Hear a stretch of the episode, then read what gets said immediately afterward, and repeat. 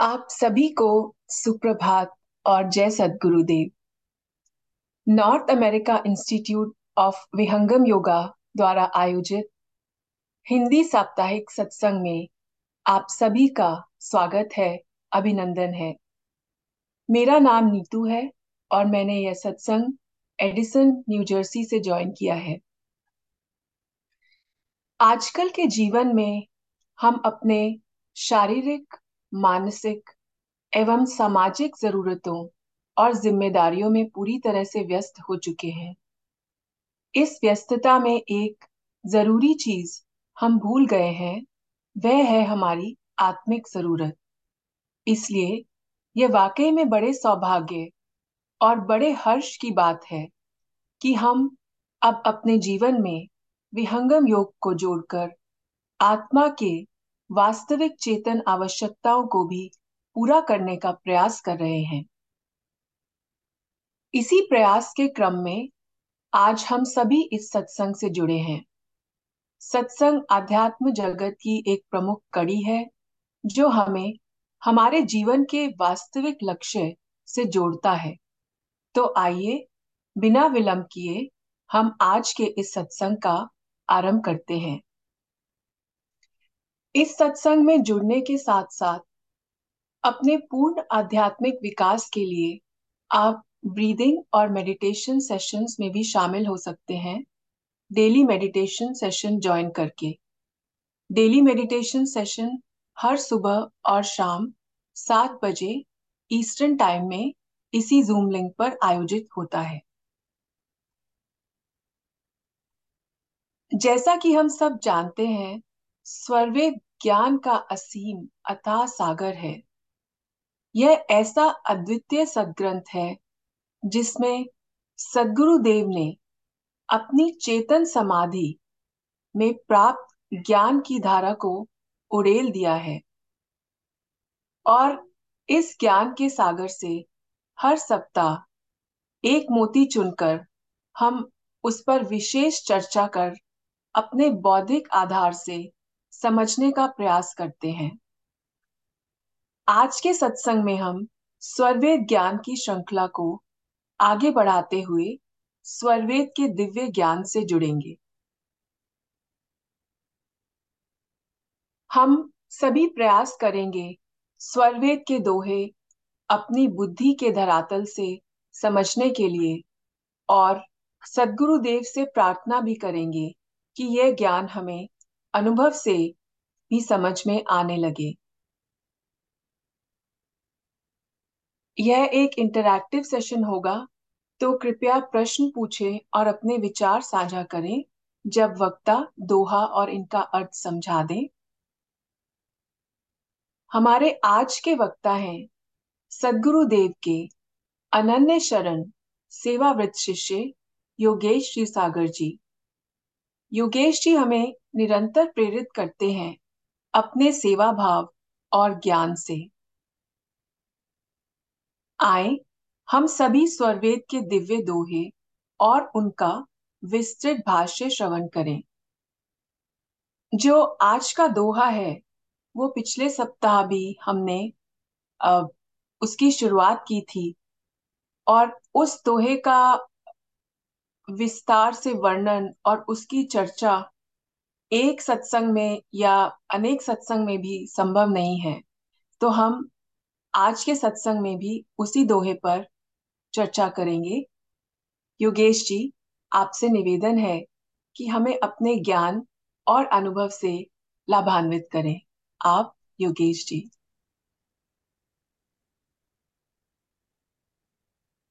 अखण्डमण्डलाकारम्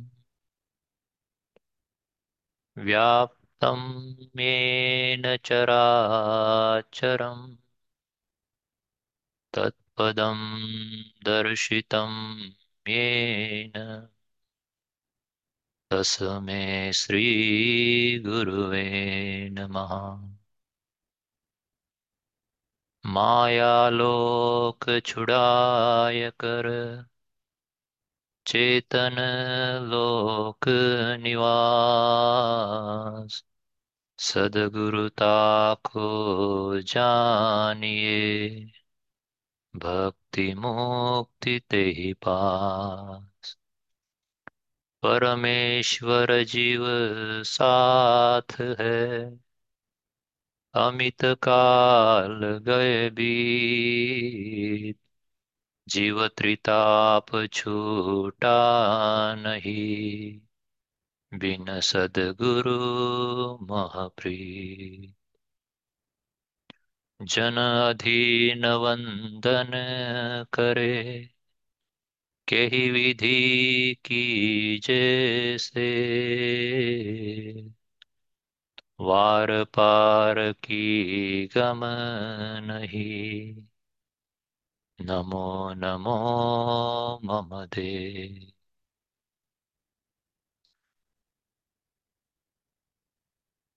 हम सबके तारनहार, बंदी छोर, सदगुरु भगवान की पावन चरण कमलों में कोटि कोटि वंदन। करुणामयी माता श्री, संत प्रवर श्री विज्ञान देव जी महाराज, एवं संत श्री नामदेव जी महाराजाओं महाराज के चरणों में भी बारंबार वंदन, नमन। आज इस साप्ताहिक सत्संग में उपस्थित सभी आदरणीय गुरु भाई एवं गुरु बहनों को मेरा सादर प्रणाम। जय सतगुरुदेव। धन्यवाद नीतू जी, मुझे आज के सत्संग में अपनी वाणी की सेवा देने का अवसर प्रदान करने के लिए। जैसा कि नीतू जी ने कहा कि जिस स्वरवेद के जिस दोहे पर आज हम चर्चा करने वाले हैं, वह दोहा कुछ ऐसा दोहा है जिसकी चर्चा हम बैठकर कितने भी सत्संग में करें तो उसमें भरा ज्ञान कभी हम पूर्णता से, स्पष्ट रूप से उसका निरूपण नहीं कर पाएँगे। जिन तत्वों की चर्चा सदगुरुदेव ने प्रथम मंडल के प्रथम अध्याय के इस नवे दोहे में की है। वह सारे तत्व अद्भुत है, अगम्य है। और इन पर जितनी हम चर्चा करें, जितना इनके बारे में जानने की कोशिश करें, उतना कम है। पिछले सप्ताह हम इस दोहे की जो पहली रचना है, उसके बारे में हमने चर्चा की थी। हमें आज एक बार फिर से मैं इसको दोहरा देता हूँ। दोहा कुछ इस प्रकार है। एक सकल अस्कंभ है, एक चला वनहार बद्ध मुक्त तत्व एक है, एक छुड़ा वनहार जैसा कि हमने पिछले सप्ताह जाना था, जानने की कोशिश की थी कि इस संसार में छह ऐसे नित्य पदार्थ है जिनका कोई कारण नहीं है। वो स्वयं कारण है और स्वामी जी कहते हैं कि कारण का कोई कारण नहीं होता, कारण हमेशा नित्य और अनादि होता है। तो इन अच्छे पदार्थों में चार चेतन पदार्थ है, एक जड़ पदार्थ है और एक जो है वो न चेतन है। जड़ पदार्थ है जिसको काल कहा गया है, समय कहा गया है। जिस जड़ पदार्थ की हमने चर्चा की थी, उसे मूल प्रकृति कहा जाता है, परमाणु भी उसको कहा जाता है। जो चार चेतन पदार्थ बाकी है, उसमें एक होता है स्कंभ, जिसको परम पुरुष, परमात्मा, परम अक्षर सार शब्द कशा, मायु, इस तरह से अनेक अलग अलग शब्दों में उसका वर्णन किया जाता है। वह परम पुरुष जो सबका आधार है, इसलिए उसको वेदों में स्कंभ कहा गया है। फिर अगला पदार्थ जिसकी हमने चर्चा की थी, वो है अक्षर ब्रह्म। जिसको इस दोहे में चलावनहार कहा गया है, क्योंकि अक्षर ब्रह्म से ही इस प्रकृति में, मूल प्रकृति के परमाणुओं में गति होती है और सृष्टि का निर्माण होना शुरू होता है, सृष्टि चल पड़ती है। सृष्टि की उत्पत्ति, पालन और लय करने का कार्य अक्षर ब्रह्म के अक्षर ब्रह्म की सत्ता के अंदर आता है। अक्षर ब्रह्म की सत्ता एक पाद प्रकृति में होती है।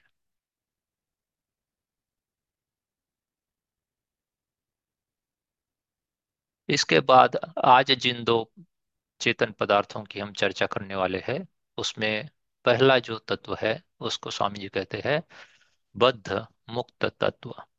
इसी को जीवात्मा कहा जाता है। यह साधारण कोटि की आत्मा है। स्वामी जी ने आत्मा की चार कोटियाँ बताई है, जिसी का, जिसका वर्णन इस दोहे में आता है। तो तीसरी कोटि की जो आत्मा यहाँ पर है, वो है बद्ध मुक्त तत्व या जीवात्मा। आत्मा के बारे में उसकी व्याख्या कुछ इस प्रकार से की गई है कि अतत निरंतरम कर्म फलानि प्राप्नोति वा स आत्मा। जीवात्मा वो है जो निरंतर कर्म करके उसके फलों को प्राप्त करती है।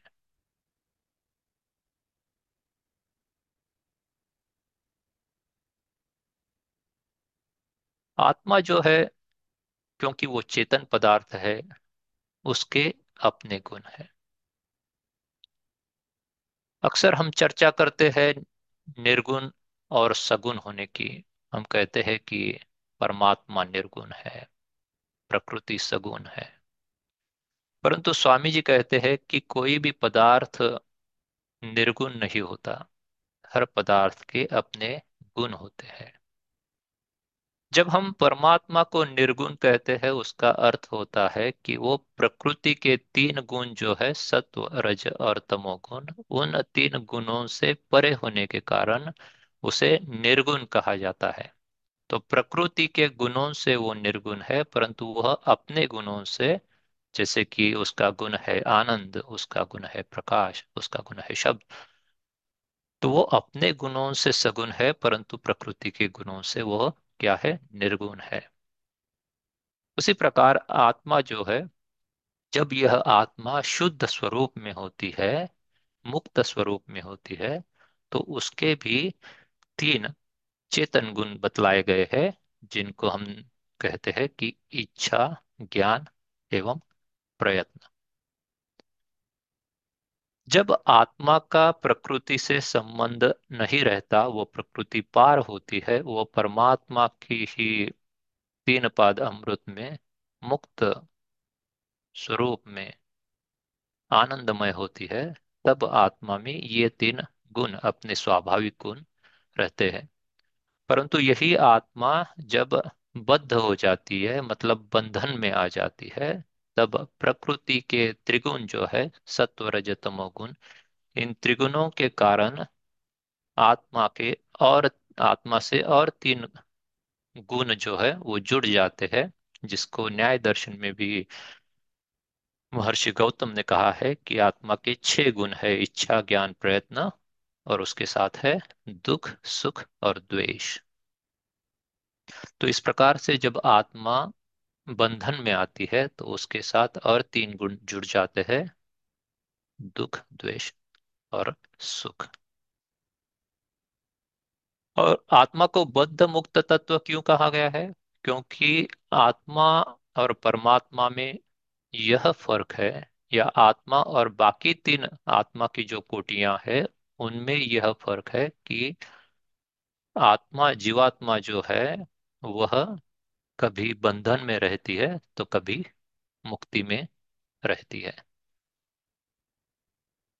ऐसा क्यों होता है? क्योंकि आत्मा के अंदर जो ज्ञान है, आत्मा को कहा गया है कि यह ज्ञानवान होती है, लेकिन कैसे होती है? अल्पज्ञ होती है और परमात्मा जो होता है, वह सर्वज्ञ होता है। तो इसलिए आत्मा के अंदर जो ज्ञान है, वह ज्ञान उसका हमेशा निरंतर रास विकास होता रहता है, वो कभी भी एक समान स्थिति में नहीं होता। जैसे कि प्रकृति में जब आत्मा होती है तो प्रकृति के इन त्रिगुणों के कारण आत्मा के ज्ञान में भी कमी और वृद्धि हो जाती है। और वैसे भी क्योंकि आत्मा सर्वज्ञानी न होने के कारण, अल्पज्ञ होने के कारण, वो मुक्ति में होते हुए भी उसके ज्ञान में कमी ज़्यादा हो जाती है और अशुद्धता का निर्माण हो जाता है, जिसके कारण उसका वहाँ से पतन हो जाता है, जिसकी चर्चा हम पहले कई सत्संगों में की है, जिसका मूल कारण है अहम ब्रह्मास में। जब अज्ञान उदय हो जाता है आत्मा में, जब वो स्वयं को ही ब्रह्म समझने लगता है, तब उसमें जो अशुद्धता आती है, उसके कारण उसका पतन शुरू हो जाता है और वह मुक्ति से बंधन में आ जाती है। अब जब आत्मा बंधन में आती है तो अगर हम इस मानव शरीर की बात करें तो उदाहरण के तौर पर जैसे कि मान लीजिए कि आप जिस घर के मालिक है, आप जिस मकान के मालिक है, उस मकान की पूरी ज़िम्मेदारी आपके सर पर होती है। उसका पूरा जो जो भी ठीक ठाक डागडुजी जो भी करना है, उसको ठीक से उसकी निगाह रखनी है, वो सब कुछ जो है, उसमें अगर कोई खराबी हो जाती है तो उसका भी ज़िम्मेदारी आपको लेना पड़ता है और आप ही को उसका अच्छा या बुरा जो स्थिति है, वो भुगतना पड़ता है एक मकान मालिक होने के कारण। वैसे ही जब आत्मा शरीर प्राप्त कर लेती है, तब उस शरीर से जब जो भी अच्छे बुरे कर्म होते हैं मानव शरीर की बात कर रहा हूँ तो जो भी अच्छे बुरे कर्म होते हैं, उन कर्मों का फल भी उस आत्मा को बंधन कारक होता है, क्योंकि उस शरीर से वह, उस प्राकृतिक कर्णों से किए गए गए सारे कर्म का जिम्मा जो होता है, वह आत्मा होता है। इसलिए आत्मा को उसके फलों को भी प्राप्त करना पड़ता है और हर किए का उसे फल भुगतना पड़ता है। गीता में इसी को क्षेत्र और क्षेत्रज्ञ कहा गया है। क्षेत्र मतलब शरीर, क्षेत्रज्ञ मतलब आत्मा। उसमें भगवान श्री कृष्ण कहते हैं कि जो योगी क्षेत्र और क्षेत्रज्ञ की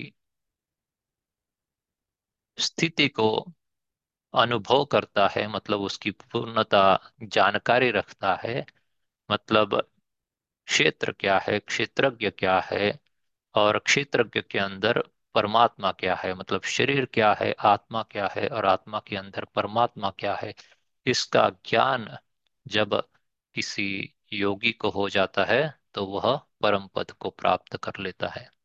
तो इस प्रकार से गीता में भी आत्मा का बहुत ही बृहद वर्णन भगवान श्री कृष्ण ने किया है। क्योंकि गीता भी ब्रह्म विद्या का ग्रंथ है और जिस स्वरवेद के ज्ञान की आज हम चर्चा कर रहे हैं, वह भी क्या है? ब्रह्म विद्या का ग्रंथ है। तो इस प्रकार से आत्मा जो है, वो एक चेतन पदार्थ है जो कभी मुक्ति में रहता है, मुक्ति में रहकर परमानंद का अनुभव करता है तो कभी अपने ही गलतियों के कारण, अपने ही अज्ञान के कारण बंधन में आकर कर्मों के फल को भोगता है। और जब हम प्रकृति की चर्चा पिछले सप्ताह कर रहे थे तो हमने इस बात को जाना था कि इस प्रकृति से सृष्टि जो सृजन होती है, उसके तीन कारण बतलाए गए हैं। एक कारण जो है, वो क्या है? स्वयं मूल प्रकृति है। जैसे कि मिट्टी से घड़ा बनता है तो मिट्टी जो है यहाँ पर मूल प्रकृति को हम मिट्टी कह सकते हैं। घड़ा क्या है? सृष्टि है। और उस मिट्टी से घड़ा बनाने वाला जो कुम्हार है वो कौन है? अक्षर ब्रह्म है। तो अक्षर ब्रह्म को निमित्त कारण बताया गया है प्रकृति को उपादान कारण बताया गया है। और तीसरा जो कारण बताया गया है वो क्या है? आत्मा है जिसको अ, साधारण कारण बताया गया है। तो इस सृष्टि के कारण तीन है, प्रयोजन दो है। अब जिस आत्मा को मुक्ति से बंधन में आना पड़ता है, अपने ही गलतियों के कारण, परमात्मा इतना दयालु है कि वह क्या करता है?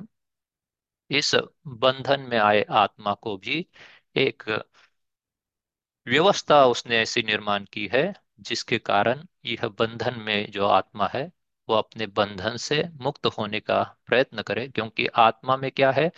प्रयत्न जो है वो उसका स्वाभाविक मूल चेतन गुणधर्म है। तो आत्मा निरंतर प्रयास करती रहती है। जब मुक्ति में है तो प्रयास के कारण ही वो प्राकृतिक सुखों को प्राप्त करने के लिए प्रकृति में आती है और प्रकृति के दुखों को जब भोगती है तो अनायस ही उसमें मुक्ति के संस्कार उभर कर आते हैं और वो फिर एक बार प्रयत्नशील होती है और उस ज्ञान को प्राप्त करने की चेष्टा करती है। तो सृष्टि का सृजन के दो प्रयोजन बताए गए हैं। एक है, आत्मा जब बंधन में होती है तो उसने किए गए कर्मों का फल स्वरूप उसको फल प्राप्त करने के लिए सृष्टि का निर्माण हुआ है, जहाँ आत्मा अपने कर्मों को भोगती है, अपने भोगों को भोगती है और अपवर्ग मतलब फिर एक बार मुक्ति का मुक्ति की स्थिति प्राप्त करने के लिए प्रयत्नशील होती है। तो भोग और अपवर्ग ये दो प्रयोजन इस सृष्टि के पीछे बतलाए जाते हैं। यह जो आत्मा है वह जब जैसे कि अ, मैं कह रहा था कि आत्मा और परमात्मा में ये फ़र्क है कि आत्मा अल्पज्ञ है परमात्मा सर्वज्ञ है और एक महत्वपूर्ण फ़र्क इसमें यह है कि आत्मा क्या है? अनु है। मतलब वो किसी भी क्षण में, किसी भी पल में एक ही, किसी भी समय में एक ही जगह पर होती है। वो एक ही वक्त दो जगह पर नहीं हो सकती। आत्मा का यह गुणधर्म है क्योंकि आत्मा कैसी है? अनु आत्मा है। एक स्थान पर वो एक समय में उपस्थित हो सकती है। परंतु परमात्मा कैसी है? विभु आत्मा कहा गया है। जो सूक्ष्म अति सूक्ष्म है और बृहद अति बृहद है मतलब वो संपूर्ण ब्रह्मांड को उसने व्याप्त किया हुआ है, वह सर्वव्यापक है। जहाँ भी आप अनुभव करना चाहेंगे, वहाँ पर ब्रह्म उपस्थित रहता है। तो आत्मा और परमात्मा में ये फ़र्क है कि आत्मा किसी भी समय में एक स्थान पर होती है, क्योंकि वो अणुआत्मा है, परमात्मा विभु आत्मा है। तो यह अणु आत्मा जब मुक्ति से बंधन में आती है तो उसे अलग स्थितियों से गुजरना पड़ता है। और उसी प्रकार से जब वो बंधन से मुक्त हो जाती है या मुक्ति की ओर जाती है, तब भी उसे अलग अलग स्थानों से गुजरना पड़ता है। और इसीलिए आत्मचेतना अलग अलग मंडल को पार करती हुई अलग अलग देहावस्था को पार करती हुई अंत में मुक्ति की अवस्था को प्राप्त करती है। इसी को अध्यात्म में छह अवस्थाओं के माध्यम से समझाया गया है। स्वामी जी कहते हैं कि यह अवस्था कौन सी है? स्वामी जी कहते हैं, जागृत लय हो स्वप्न में, स्वप्न सुषोप्ति समाय, लय सुषोप्ति तुरिया मिले, तुरिया ज्योति बराय। तुरिया तुरिया तीत में लय हो शब्द प्रकाश, तुरियातीत विलीन है आप्त परम प्रकाश। तो इन दो दोहों के माध्यम से स्वामी जी ने आत्मा की जो छह अवस्थाएँ होती है, जिन छह अवस्थाओं से आत्मा गुजरती है, बंधन से मुक्ति तक, उन छह अवस्थाओं का इसमें वर्णन किया गया है। पहली अवस्था स्वामी जी कहते हैं जागृत अवस्था। जागृत अवस्था मतलब जब हमारी आँखें खुली रहती है, जब हमें प्रकृति का, सृष्टि का, बाहरी दुनिया का संसार का ज्ञान होता रहता है, वह अवस्था हमारी जागृत अवस्था होती है। स्वप्न अवस्था वो होती है कि जब हमारी जो बाह्यकरण है, वो अपना कार्य करना छोड़ देते हैं, शांत हो जाते हैं, परंतु मन फिर भी एक स्थान पर रुककर कुछ एक प्रकार से तब भी वो एक्टिव रहता है उसमें चित्त के संस्कार फिर भी उभर कर आते हैं, जिनके कारण मन स्वप्न अवस्था को अनुभव करता है। वह दूसरी अवस्था होती है। जब मन भी शांत हो जाता है, उस पर प्रकृति का घोर तमोगुण छा जाता है और इंद्रिय भी शिथिल हो जाती, शांत हो जाती है, मन भी शांत हो जाता है, तब आत्मा तमोगुण से आच्छादित हो जाता है और उसकी, उस अवस्था को सुषुप्ति अवस्था कहा गया है। ये जो तीन अवस्था है आत्मा की, हर व्यक्ति जो है रोज चौबीस घंटे में अनुभव करता है, जागृत, स्वप्न और सुषुप्ति। उसके आगे की सारी जो, आगे की तीन अवस्थाएँ जो एक योगी अनुभव करता है। जब आत्मचेतना जो है, वो प्रकृति को छोड़ने लगती है और उसमें आत्म प्रकाश या आत्मानुभूति होने लगती है तो वह तुरिया अवस्था होती है। इसलिए स्वामी जी कहते हैं कि तुरिया ज्योति बराए तो जहाँ आत्म ज्योति प्रकट हो जाती है तो वो तुरिया अवस्था होती है। तो आत्म साक्षात्कार की जो भूमि है, उसे तुरिया अवस्था कहा जाता है। ये एक योगी की अवस्था होती है। सर्वसाधारण मनुष्य इसको अनुभव नहीं करता। तुरिया अवस्था के बाद आती है तुरियातीत अवस्था, जब पर ब्रह्म का प्रकाश प्राप्त होने लगता है, जब शब्द प्रकाश प्राप्त होने लगता है और आत्मा के अपने गुण छूटने लगते हैं, तब जो अवस्था होती है उसको तुरियातीत अवस्था कहा गया है। तुरियातीत अवस्था भी आगे जाकर लय हो जाती है और आत्मा अंतिम अवस्था को प्राप्त कर लेता है, जिसको आप्त अवस्था कहा गया है। जब वह परमानंद को प्राप्त कर लेती है, परम प्रकाश को प्राप्त कर लेती है, तन्मय तदाकार हो जाती है, तब उसको आप्त अवस्था प्राप्त हो जाती है। तब परमात्मा का ज्ञान उसमें प्रवाहित होता है और वो परम सुख को अनुभव करने लगता है। तो इस प्रकार से आत्मा जो है छह अवस्थाओं से गुजरती है, जागृत, स्वप्न सुषुप्ति तुरिया, तुरियातीत और आप्त। आत्मा के जो छह देह बताए गए हैं, इनका भी इनसे सीधा सीधा संबंध है। स्थूल देह, जागृत अवस्था सूक्ष्म देह, स्वप्न अवस्था, कारण देह, सुषुप्ति अवस्था, महाकारण देह, तुरीय अवस्था कैवल्य देह तुरीयातीत अवस्था एवं हंस देह आप्त अवस्था।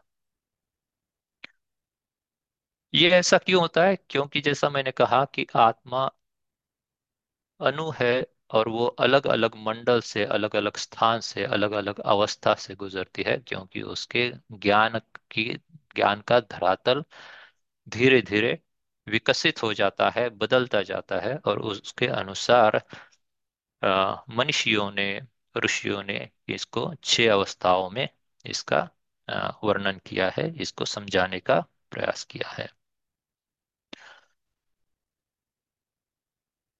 अब पिछले सप्ताह जब मैं अक्षर ब्रह्म की चर्चा कर रहा था तो मैंने एक अक्षर ब्रह्म को लेकर जब हम योगाभ्यास की चर्चा कर रहे थे, योगाभ्यास में अक्षर ब्रह्म के अनुभव की चर्चा कर रहे थे तो मैंने एक दोहे का उदाहरण लिया था जिसमें कहा था मैंने कि अक्षर ब्रह्म का प्रकाश प्राप्त होने के बाद परम प्रकाश को देखकर आत्मा संभ्रमित होती है।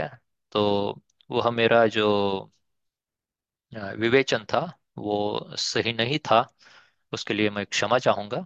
आज उसी दोहे को मैं फिर एक बार आप लोगों के सामने रखूँगा क्योंकि वो आत्मा से जुड़ा हुआ है और आत्मा के अनुभव में जब अक्षर का ब्रह्म दिखने लगता है, तब की वो अवस्था होती है। तो वो दोहा वो था, आगे को पग दीजिए, शब्द होत झनकार अलख पुरुष लख लीजिए, अक्षर सकल पसार। तो अभी हमने देखा कि आत्मा की छह अवस्थाएँ बताई गई है। तो जब आत्मा अपने बाह्य शक्तियों को एकत्रित करके अंतर्मुख हो जाती है, अपने में स्थित हो जाती है आत्म भूमि में स्थित हो जाती है, तब क्या होता है? तब आत्मा को अपना प्रकाश प्राप्त हो जाता है, आत्म साक्षात्कार हो जाता है। जब आत्म साक्षात्कार हो जाता है, तब आत्मा में यह भ्रम हो जाता है कि यह प्रकाश ब्रह्म का प्रकाश है। उस वक्त सदगुरु की दिव्य वाणी उसको आगे बढ़ने का की आज्ञा देते हैं, आदेश करते हैं और उस आत्मा को सदगुरुदेव प्रकाश युक्त अक्षर ध्वनि का की ओर उसको संकेत करते हैं। इस संकेत को सदगुरुदेव क्या कहकर बताते हैं? वेदों में इसका, उपनिषदों में इसका शब्द आया हुआ है। अयमात्मा ब्रह्म। मतलब यह आत्मा ब्रह्म है। और उस वक्त स्वामी जी कहते हैं, तत्वमसी। मतलब यह, वह आत्मा तुम हो, यह आत्मा ब्रह्म है। तो ये बहुत महत्वपूर्ण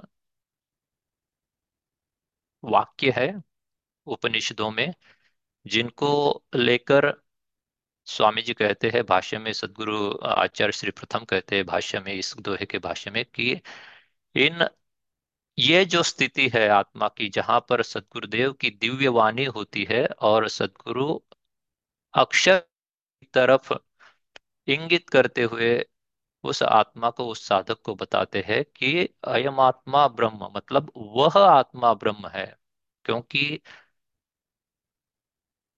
आत्मा अपनी स्थिति में, अपनी साक्षात्कार की स्थिति में स्थित हो जाता है तो उसको आगे बढ़ने के लिए स्वामी जी उस अक्षर प्रकाश को दिखाते हैं और उसको बतलाते हैं कि वह अक्षर ब्रह्म है, वह ब्रह्म है। और यह क्या है? तुम क्या हो?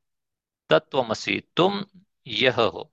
तो उन दो आत्माओं में जो अंतर है, वो वहाँ पर समझाया जाता है। परंतु आज, उसमें, आचार्य श्री प्रथम जी कहते हैं कि इन दो वाक्यों को लेकर नवीन वेदांत में जो ब्रह्म निर्माण हुआ, और ब्रह्म ही आत्मा है, और आत्मा ही ब्रह्म है, और आत्मा आगे जाकर ब्रह्म में विलीन हो जाता है। आत्मा ब्रह्म का ही स्वरूप है। ये जो भ्रम है, वो पूर्णतः कैसा है? गलत है। वो असामंजस्य की स्थिति है क्योंकि वो अनुभवपूर्ण बात नहीं है।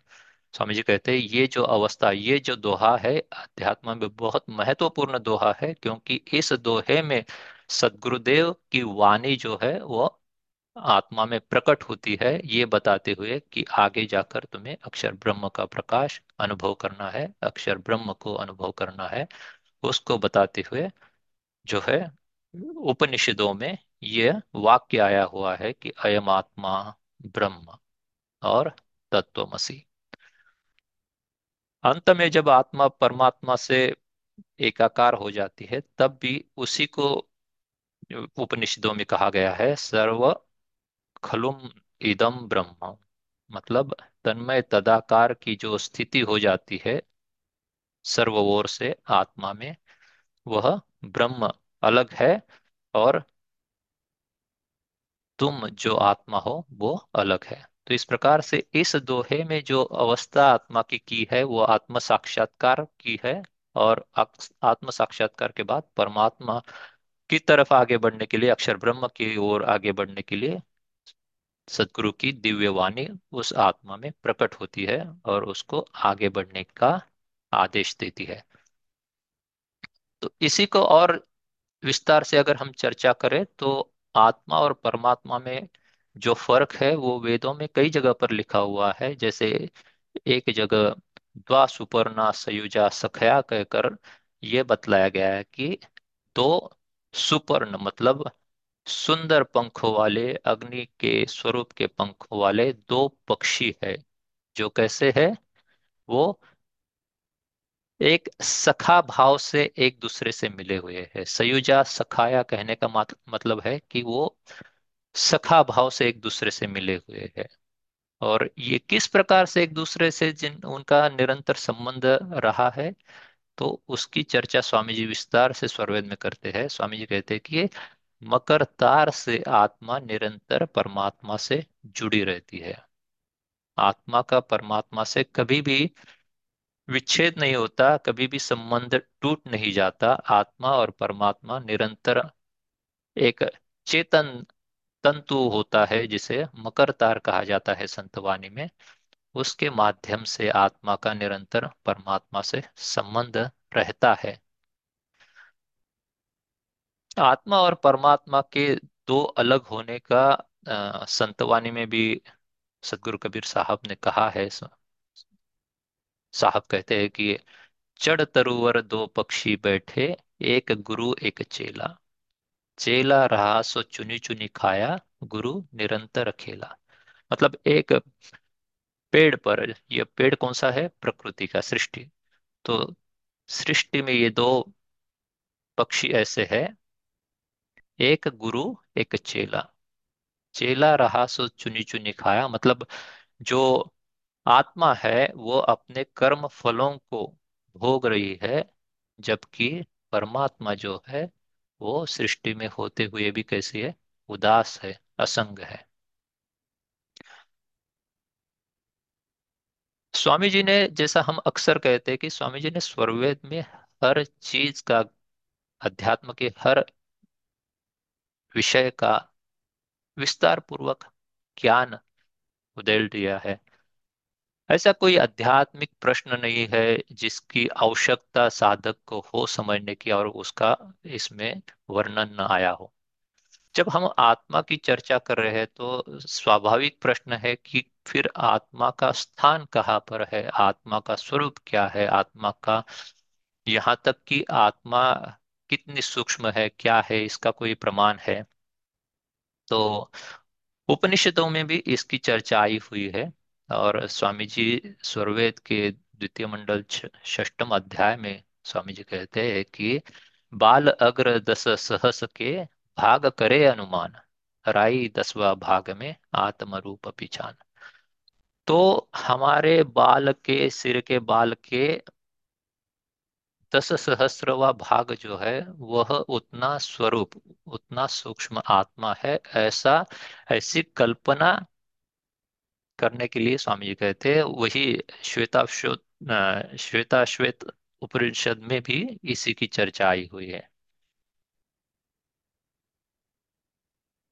और फिर आत्मा का स्थान कहाँ पर है? तो स्वामी जी कहते हैं कि जिस प्रकार से दीपक घर में एक स्थान पर रहकर पूरे घर को प्रकाशित करता है, वैसे ही हमारे शरीर के अंदर आत्मा हृदय प्रदेश में रहकर पूरे शरीर को प्रकाशित करती है। स्वामी जी कहते हैं कि दीपक एक स्थान में सारा भवन प्रकाश, हृदय आत्म के तेज से देह संघात प्रकाश।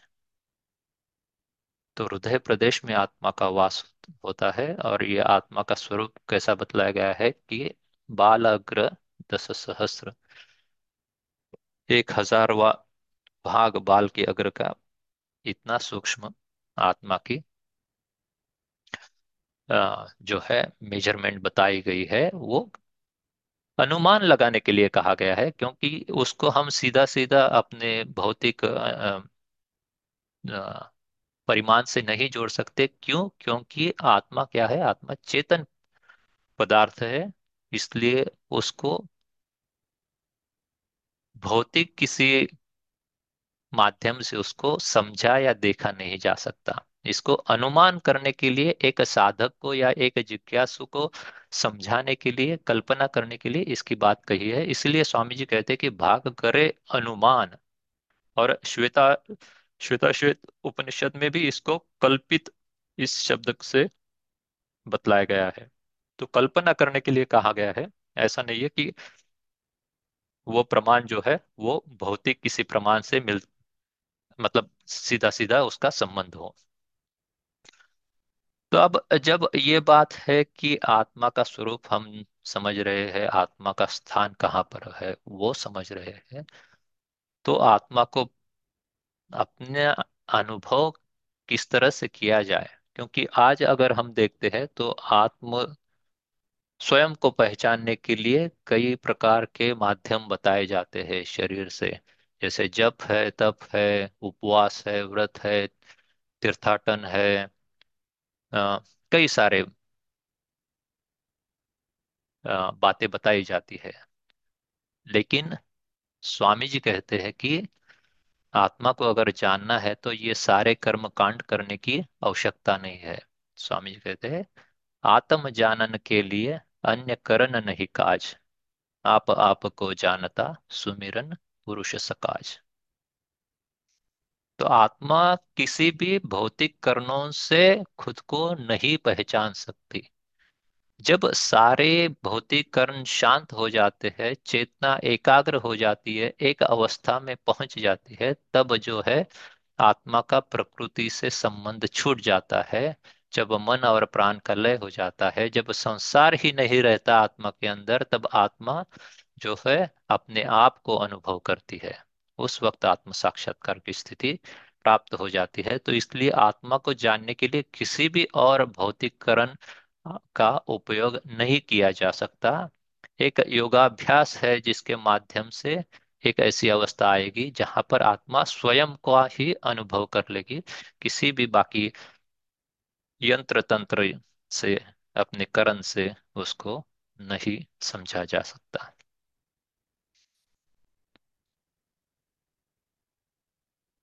जैसा स्वरवेद में केवल तत्वज्ञान नहीं बतलाया गया, बल्कि योग साधना में जो अनुभव होते हैं, उनको भी बतलाया गया है, ताकि साधक स्वरवेद को पढ़कर फिर जब साधना में बैठता है और उसको किसी आध्यात्मिक स्थिति का अनुभव होता है तो वह स्वरवेद के माध्यम से उसको समझे। इसी कारण से स्वामी जी ने स्वरवेद का जो है सृजन किया है, ताकि साधक अच्छे से उस तत्व ज्ञान को समझे और साधना में उसको अनुभव करे। एक ऐसा ही आत्मा से जुड़ा और एक दोहा स्वामी जी बताते हैं जो जो बार बार हम लोगों को ये समझने के लिए, सोचने के लिए प्रवृत्त करता है कि स्वामी जी ने जो कहा है कि साधना के पूर्व में हमें स्वरवेद का पाठ करना चाहिए ताकि साधना में हमारी प्रगति हो।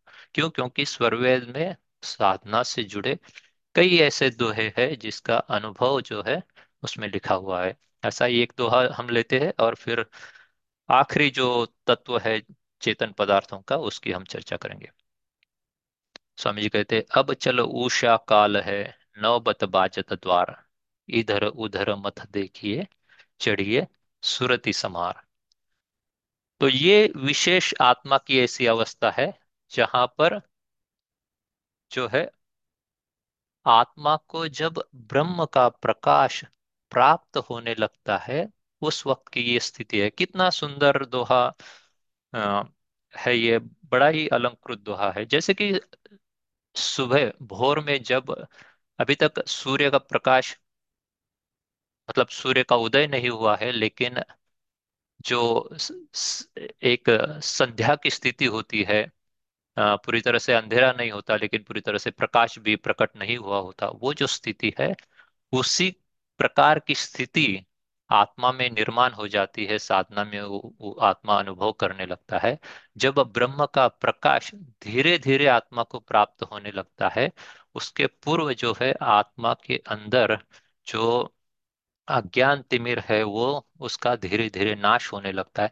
वो जो स्थिति है उसकी बात स्वामी जी यहाँ उषा काल के शब्द को उपयोग करके समझाने का प्रयास करते हैं ताकि व्यक्ति अपने भौतिक जीवन में हो रहे चीज़ों को, घटने वाली घटनाओं को समझकर इस अध्यात्म के गुण तत्वों को जानने की कोशिश करे। इसलिए अक्सर अध्यात्म में भौतिक स्थितियों का या भौतिक चीज़ों का एक उपमा के तौर पर उपयोग किया जाता है। वैसे स्वामी जी यहाँ बता रहे हैं कि अब चल उषा काल है तो उषा काल में जिस प्रकार से सूर्य तो प्रकट नहीं हुआ है, लेकिन अंधेरा भी अब धीरे धीरे खत्म होने लगा है। वो अवस्था जब आत्मा की आती है कि ब्रह्म प्रकाश धीरे धीरे उसे मिलने लगता है, तब स्वामी जी क्या कहते हैं कि नौबत बाजत द्वार तो जिस द्वार पे आत्मा पहुँच जाती है उस वक्त, वहाँ पर इस सिर में, ब्रह्मांड में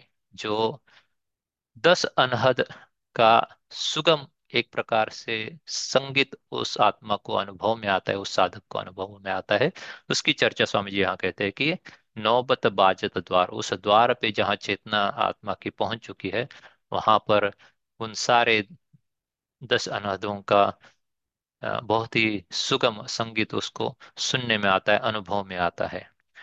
फिर स्वामी जी एक प्रकार से उसको सचेत करते हैं, कहते हैं कि इधर उधर मत देखिए, चढ़िए सुरति समार तो कहीं भी अपनी चेतना को डिस्ट्रैक्ट ना करते हुए, कहीं पे भी उसको विचलित ना करते हुए, एक उस स्थान पर केंद्रित करते हुए अपनी सुरति को आगे बढ़ाने की स्वामी जी वहाँ पर आदेश देते हैं, ताकि वह ब्रह्म का प्रकाश प्राप्त करे, उसको अनुभव करे। तो इस प्रकार से आत्मा के बारे में हम काफ़ी कुछ चर्चा कर सकते हैं। स्वरवेद में कई जगहों पर आत्मा का वर्णन आया है। आत्मा से जुड़ा सीधा सीधे दोहे बतलाए गए हैं और किस तरह से आत्मा का विकास होता है अध्यात्म में अ, साधना में उसकी भी चर्चा की गई है। अष्ट चक्र की चर्चा की गई है।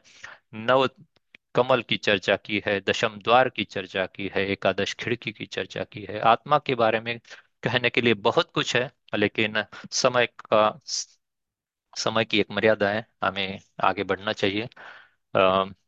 ग्यारह पच्चीस हो गए हैं। लेकिन एक संक्षिप्त में हम आखिरी तत्व को लेंगे और क्योंकि वह भी इतना ही बृहद विषय है कि उसको भी कई हम सत्संगों में उसकी चर्चा कर सकते हैं। तो अभी शुरुआत करते हैं और फिर और कुछ समय इस पर चर्चा करके हम फिर विराम की ओर बढ़ेंगे। आखिरी तत्व जो है, इसमें आखिरी दोहे, इस दोहे की आखिरी जो आधी लाइन है, उसमें कहा गया है, एक छुड़ावनहार। हमने पहली लाइन में कहा कि एक चलावनहार और दूसरी लाइन में कहा है कि एक छुड़ावनहार। तो चलावनहार कौन है? अक्षर ब्रह्म है। वो क्या करता है? चलावनहार क्यों कहा गया है? क्योंकि वो सृष्टि चल पड़ती है अक्षर ब्रह्म निमित्त कारण होने के कारण। उसी वनहार से छुड़ाने के लिए, उसी सृष्टि से आत्मा को, इस बद्ध मुक्त तत्व को छुड़ाने के लिए एक छुड़ावनहार होता है, एक बंदी छोर होता है। देखिए, परमात्मा की यही व्यवस्था है। परमात्मा के बारे में जब हमारी चर्चा हो रही थी पिछले सप्ताह, मैंने कहा था कि गति दे, गति में है नहीं। मतलब परमात्मा की ऐसी, परमात्मा ने ऐसी व्यवस्था कर रखी है कि उसको स्वयं कुछ भी, किसी भी पदार्थ में, किसी भी स्थिति में, किसी भी वस्तु में किसी भी क्रिया में स्वयं को क्रियान्वित करने की आवश्यकता नहीं पड़ती। स्वयं को उसमें अ, अ, क्या शामिल होने की आवश्यकता नहीं पड़ती। वह उसकी व्यवस्था उसने स्वयं कर दी है। जैसे कि सृष्टि के निर्माण के लिए उसने अक्षर ब्रह्म की माध्यम से वह जब उसका संकल्प होता है तो अक्षर ब्रह्म तीन पाद अमृत से प्रकट होकर सृष्टि का निर्माण करता है प्रकृति को लेकर। उसी तरह से यह जो बद्ध मुक्त तत्व है, इस बंधन में पड़े आत्मा को छुड़ाने के लिए वह अपना एक संदेशी दूत उसका है, जिसको हम कहते हैं नित्य अनादि सद्गुरु। उसी को बंदी छोर कहा गया है। उसी को यहाँ इस दोहे में छुड़ावनहार कहा गया है। तो यह जो नित्य अनादि सदगुरु तत्व है, यह जो परमात्मा का संदेशी दूत है, इसका कार्य क्या है? इसका कार्य ही वही है कि ब्रह्म से जो ज्ञान प्रकट हुआ है, जिसको ब्रह्मजा कहते हैं, जिसको ब्रह्म ज्ञान कहते हैं, उस ब्रह्मजा को, उस ब्रह्म ज्ञान को सृष्टि जब प्रकट होती है तो सृष्टि में उस ज्ञान को प्रचारित करने के लिए, प्रसारित करने के लिए इन भवतपित बंधन में पड़े आत्माओं को मुक्त करने के लिए नित्य अनादि सद्गुरु हर युग में आते हैं और आत्माओं को उपदेश करते अधिकारी आत्मा जो होती है, उनको उपदेश करते हैं।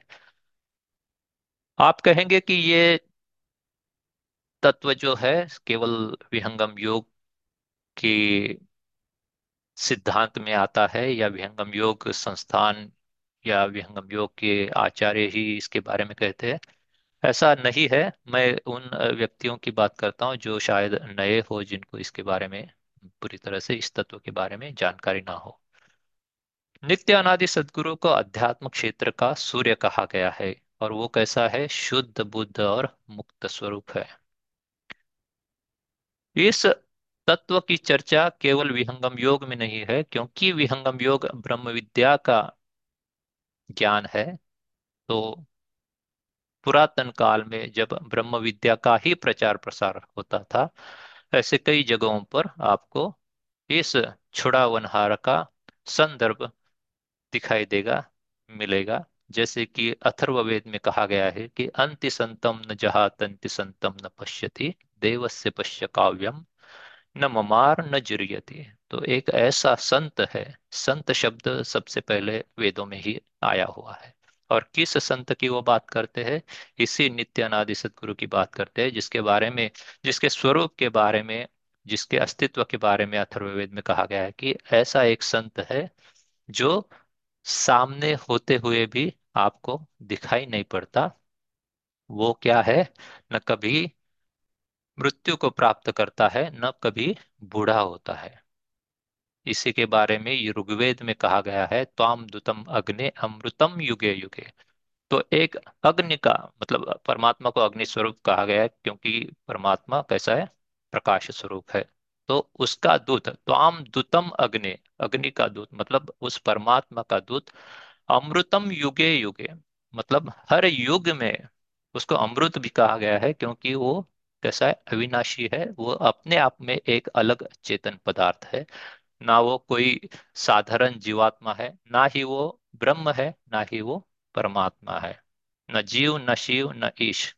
इस तरह से स्वामी जी ने स्वरवेद में उसकी चर्चा की है।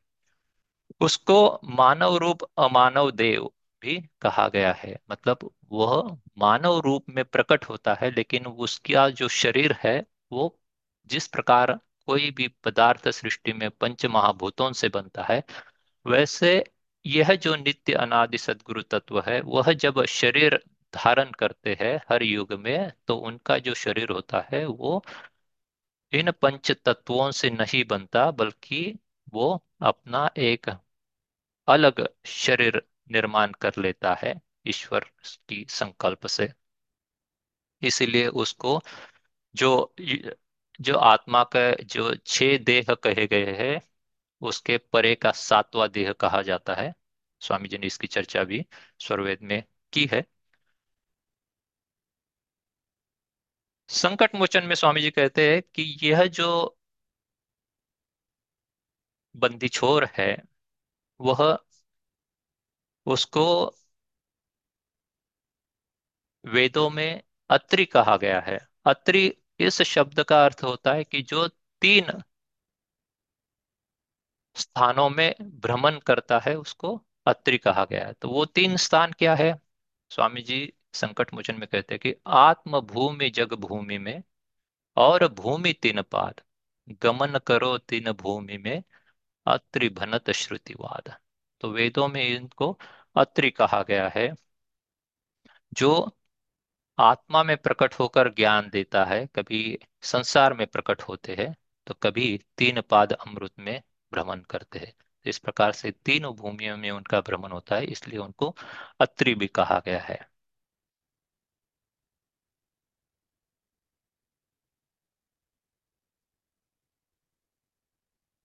तो ये जो तत्व है जैसा मैंने कहा कि उनको अलग अलग नाम से वेदों में उपनिषदों में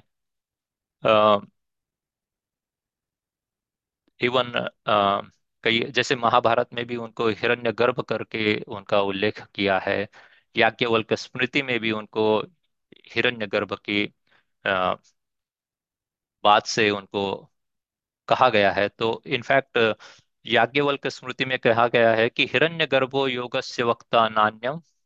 पुरातना। मतलब वह क्या है? वो वक्ता मतलब वो उपदेशक है। किस चीज़ का?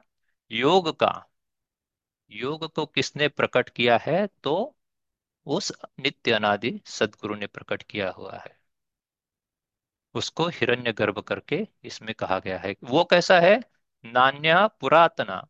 तो मतलब वो पुरातन है, वो सनातन है, वो अनादि है। स्वामी जी भी स्वरवेद में कहते हैं कि संत ज्योति अज अत्रिय ज्ञानी सुकृत देव हिरण्य गर्भ कहता ही को ऋषि मुनि जाको से तो ये ऐसा तत्व है, ये ऐसा चेतन पदार्थ है कि इसकी सेवा हर ऋषि मुनि देव, महात्मा, यक्ष, किन्नर मनुष्य, हर कोई इनकी सेवा करता है। क्यों? क्योंकि ये आते किस लिए है? इनका आने का प्रयोजन क्या होता है? जैसा मैंने कहा कि परमात्मा ने हर व्यवस्था, हर चीज़ की व्यवस्था की है ताकि आत्मा जो बंधन में है वो मुक्ति में फिर एक बार जाए, क्योंकि परमात्मा कैसा है? दयालु है। परमात्मा सुखमय है, उसमें किसी भी प्रकार का दुख शामिल नहीं है। तो वो न्यायाधीश जो है, वो दयालु परमात्मा, उस भवतपित जीव को मुक्त कराने के लिए अपने संदेश दूत के माध्यम से उस आत्मा के अंदर ज्ञान प्रकाशित करता है। तो उस ज्ञान को आत्मा में प्रकाशित करने के लिए ही, ब्रह्म विद्या का प्रचार प्रसार करने के लिए ही नित्य अनादि सदगुरु स्वयं हर युग में प्रकट होते हैं। जैसे उनको सुकृतदेव सतयुग में कहा गया है, फिर उनको त्रेता युग में करुणामय और द्वापर युग में मुनिंद्र के नाम से वो प्रकट हुए थे, वही इस कलयुग में उनको कबीर के नाम से हम सब जानते हैं, सतगुरु कबीर साहब के नाम से हम उनको जानते हैं। तो जब आप कबीर वाणी, कबीर दोहे अगर शुद्ध रूप में उनको पढ़ेंगे, स्वामी जी का जो बीजक भाष्य है, जिसमें कबीर साहब के सारे दोहों का साखी का शब्द का संकलन है उसका भाष्य जब पढ़ेंगे तो आपको स्पष्ट रूप से पता चलेगा कि सदगुरु कबीर साहब की जो वाणी है, वही वेद की वाणी है। इसीलिए स्वामी जी अक्सर कहते हैं कि वेद वाणी और संत वाणी में कोई फ़र्क नहीं है, वो दोनों एक ही है, क्योंकि दोनों जो है, वो ब्रह्म विद्या का ही ज्ञान प्रकट करती है। तो इस नित्य अनादि सदगुरु मानव रूप में आकर ब्रह्म विद्या का प्रचार प्रसार करते हैं, परंतु जब वो मानव रूप में नहीं होते और ऐसे समय, ऐसी स्थिति निर्माण होती है कि अब ब्रह्म विद्या का प्रचार प्रसार होना चाहिए तो वो अपने शिष्यों के माध्यम से इस संसार में ब्रह्म विद्या का ज्ञान प्रकट करते हैं। तो उनकी शिष्य किनको कहा जाता है? तो सदगुरु के चार जो है भेद बताए गए हैं। एक जो जिनको परम गुरु हम कहते हैं, वो नित्य अनादि सदगुरु और फिर आते हैं स्वयं सिद्ध सदगुरु, अभ्यास सिद्ध सदगुरु और परंपरा सदगुरु। तो स्वयं सिद्ध सदगुरु वो होते हैं जो मुक्ति से, जो तीन पाद अमृत से प्रकट होते हैं, अपनी इच्छा से या परमात्मा की आदेश से या नित्य अनादि सदगुरु के आदेश से वो स्वयं प्रकट होते हैं।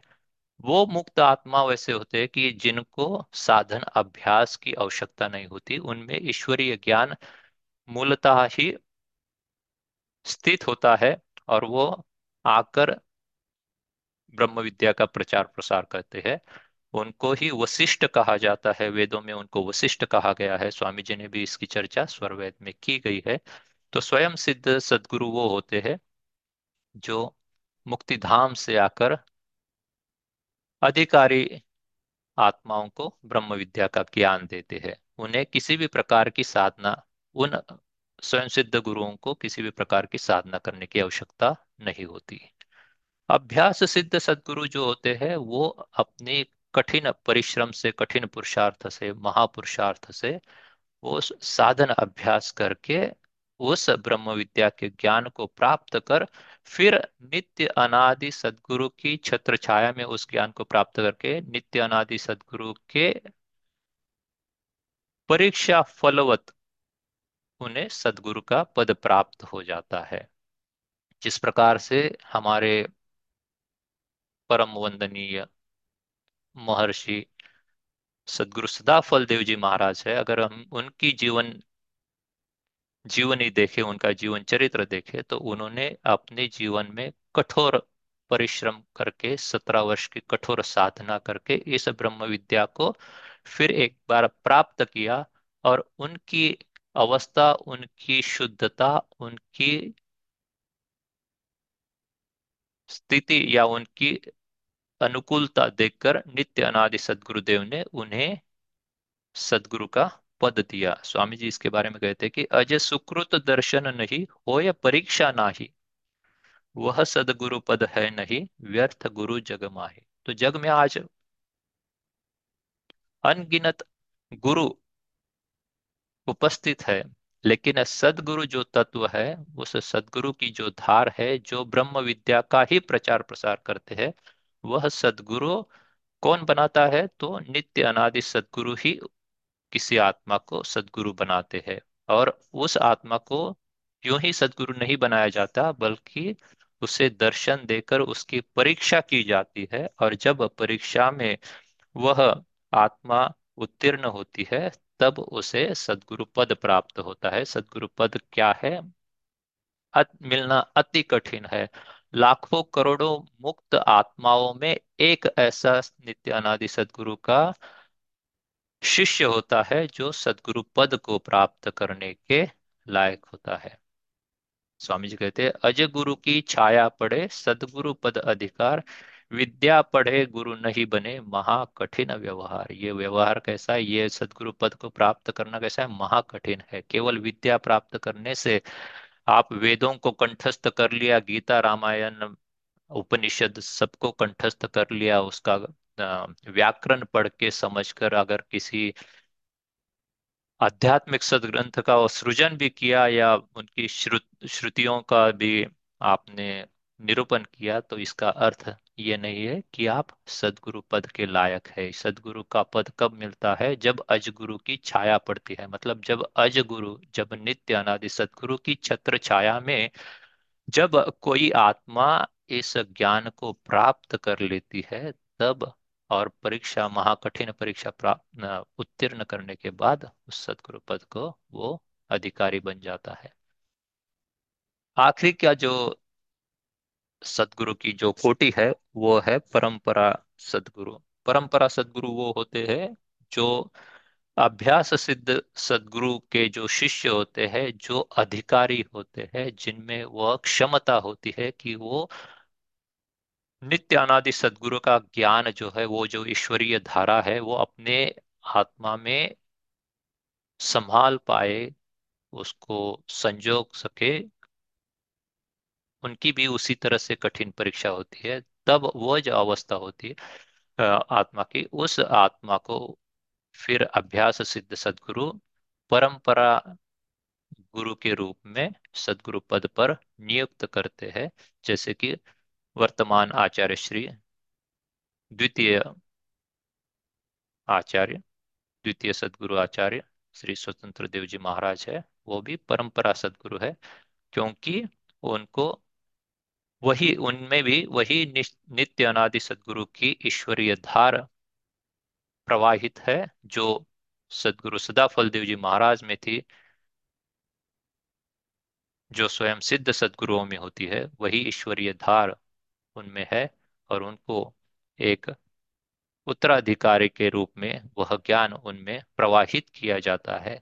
और जब उनकी परीक्षा होती है, जब नित्य अनादि सदगुरु का उन्हें दर्शन प्राप्त होके फिर उन्हें सदगुरु पद को प्राप्त सदगुरु पद को बहाल किया जाता है। तो इस प्रकार से ये समझना अत्यंत आवश्यक है कि सदगुरु जो तत्व होता है, वो नित्य अनादि होता है, वह परमात्मा का ही ज्ञान होता है, परमात्मा का ही स्वरूप होता है, जो हम कहते हैं कि गुरु क्या है? गुरु परमात्मा स्वरूप मानते हैं। क्यों? क्योंकि जिस गुरु की हम उस वक्त बात करते हैं, वो और कोई साधारण गुरु नहीं होते, बल्कि वो नित्य अनादि सदगुरु या उनके शिष्य, स्वयं सिद्ध सदगुरु, अभ्यास सिद्ध सदगुरु या परंपरा सदगुरु में से एक होते हैं।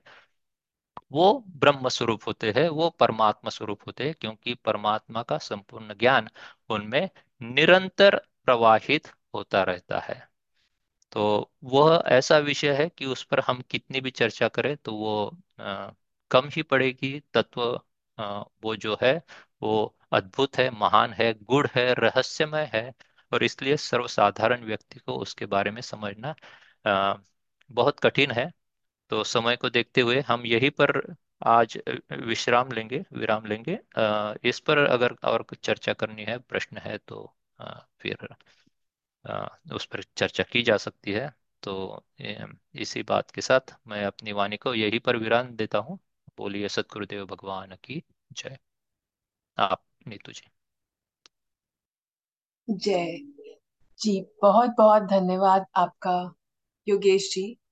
आपने इतने विस्तार से इस दोहे को समझाया और अध्यात्म के इतने गूढ़े रहस्यों को हमारे सामने रखा। अनेक अलंकृत दोहे आपने और भी समझाए स्वरवेद से और उपनिषद, वेद संकट मोचन आपने सभी को जोड़कर आपकी वाणी को सुनते हुए जो अनुभव हो रहा था वो भी अपने आप में ही एक दिव्य अनुभव था।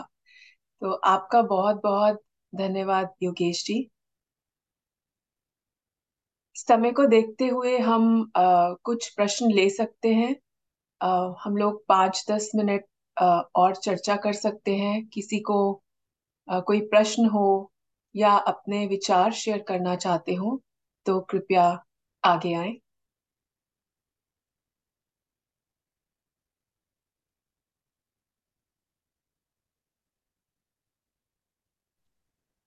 जय सदगुरुदेव योगेश जी बहुत आपने तो पूरा अ, स्वरवेद को ही उड़ेल दिया आज। बिल्कुल बढ़िया रिफ्रेशर मिल गया। सो बहुत बहुत धन्यवाद उसके लिए। अ, एक जिज्ञासा ये था कि अभी मैं अम, गुरु जी का मैं भाष्य पढ़ रहा था ये भगवत गीता। भगवत गीता का। और भी भाष्य पढ़ा हूँ पहले। और यहाँ पर पहली बार स्वामी जी ने अपने भगवान कृष्ण तत्व के बारे में बताया है। और उन्होंने उनको सदगुरु का दर्जा दिया है। अब ये नहीं बताया है कि नित्यानंद हैं या स्वयं सिद्ध है, इन दोनों में से कोई एक होंगे। पर जब हम ग्रंथों का पढ़ते हैं, श्रीमद् भागवतम या आदि जो ग्रंथ है, वहाँ पर ये बताया जाता है कि वो जो अवतार थे, वो जन्म नहीं लिए थे। तो उस अनुसार जैसा मुझे लगता है कि वो भी नित्यानादि सदगुरु सत्ता ही होंगे। और बहुत विस्तार से वर्णन किया है इसमें अभी तो मैं पढ़ ही रहा हूँ। और अ, अम, अ, तो उसके उसके ऊपर यदि आप थोड़ा सा अ, कुछ बोल सकते हैं तो अच्छा रहेगा। और उसका एक फॉलो अप ये भी प्रश्न था कि उन्होंने जब भगवत गीता जब वो बता रहे थे अर्जुन को युद्ध भूमि में तो क्या उस वक्त काल को रोक दिया गया था या नहीं रोका गया था? और अगर रोक दिया गया था तो ये जो तत्व जो है काल तत्व जो है छठवा जो न जड़ है न चे, चेतन है तो क्या सदगुरु की क्षमता में है वह कि काल को भी थोड़ी समय के लिए गति रोक दी जाए? ये दो चीज़ हैं यदि आप अ, वाणी से थोड़ा एनलाइटन करें। धन्यवाद। जी जय सतगुरुदेव निरंजन जी।